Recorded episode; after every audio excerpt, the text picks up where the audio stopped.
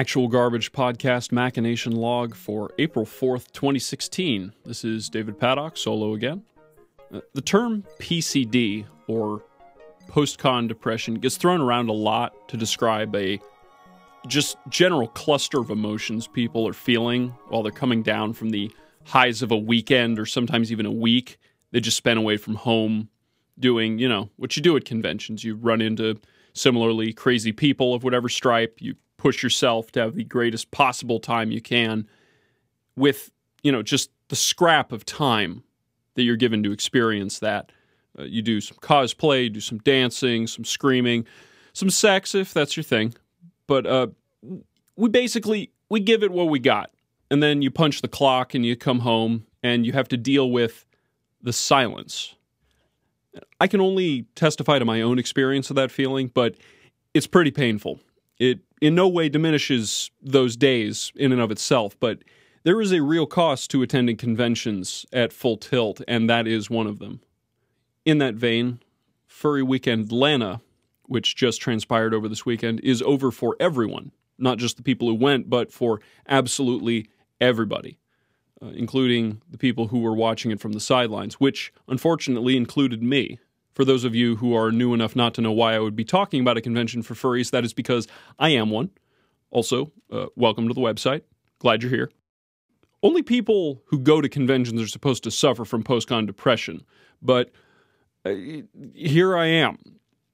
Like now, granted, what I'm going through right now is a pretty weak version of PCD, but it absolutely has the same qualities to it that I assume a lot of people recognize. Although I guess I haven't really I haven't asked a whole lot of people exactly what it feels like, but there's a lot of like mental imagery of grasping in a metaphorical sense at time lost. Uh, I'm acutely aware of missing the concentration of the far flung friends I normally see at cons. Um, I'm at least not hallucinating that every person in my peripheral vision is in a fursuit, which has happened to be after more than one con, and uh, that's that's not fun at all. But nonetheless, the rest of it is there. Uh, I didn't get the same experience as those who went, obviously. And what I did instead shouldn't have had that effect on me, but it does. And that raises a question I've never really considered. Is PCD a matter of loss or absence? I guess I've always framed it as a loss, but that can't be the case because it doesn't tend to set in until you're gone leaving the con space is a sad thing, but that's a completely different kind of energy than what you get from the post con depression, where you're just down. It's a very classic sad versus depressed dichotomy there. Uh, but long story short, I apparently can suffer from the ghosts of conventions I don't attend, but I have in the past. So that's cool, I guess. This con, FWA, is actually the second that I've missed this year for lack of proper planning, crossed with a squeamishness about overspending on vacation days. Cons are pretty magical, but they rack up expenses quickly if you try to attend them as often as I do, and then fail to build contingencies into your hotel booking, like, say, having more than one other person uh, liable for to split your hotel expenses with. Having been pointedly urged to check the record on that last statement for sounding like an ass, there were in fact a confluence of factors that had nothing to do with the hotel or anyone besides myself that kept me from going. I apologize for the implication.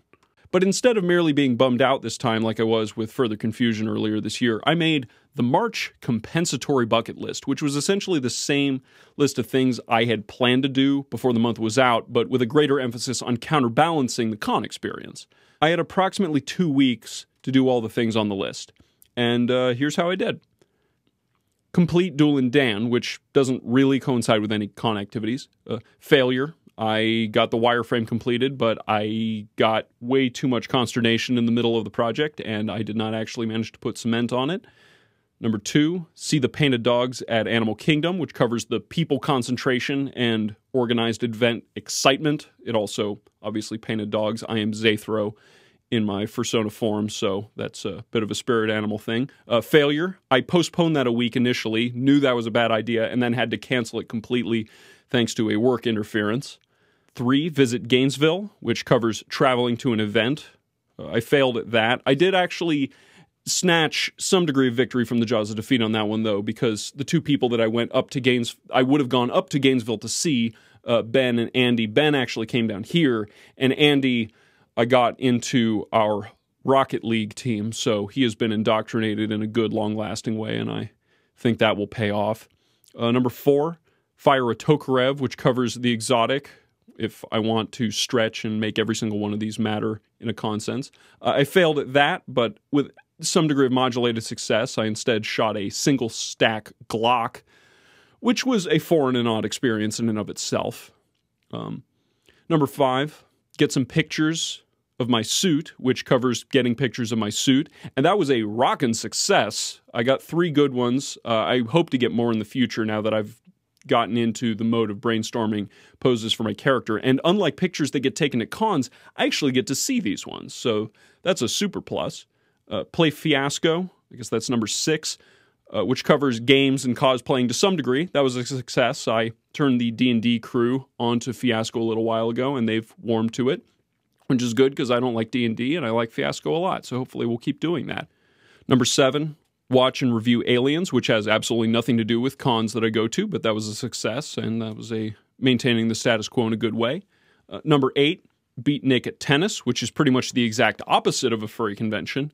Uh, I failed on that count because it turns out Nick has actually like played tennis before which I mean, granted, that's that's a pretty serious advantage that I wasn't really accounting for when I uh, when I challenged him. He's apparently done things at like a state level when he was in high school.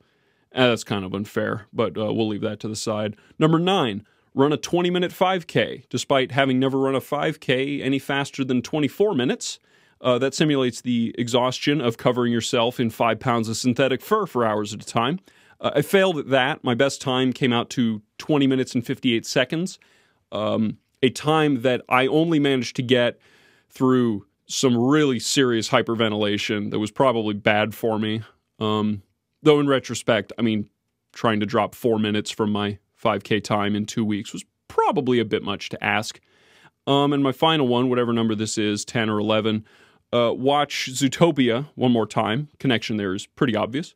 Uh, that was a success. Thanks, Hav. I got to see it with uh, Hav, who has been a uh, contributor on the website before.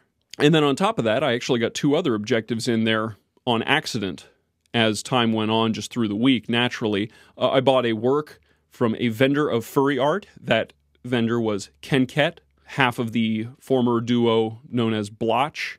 Uh, that's something I normally do at conventions, and she had one of her I don't know, maybe seasonal sales. She opens her shop for a day every three months, and uh, I snatched one of those things.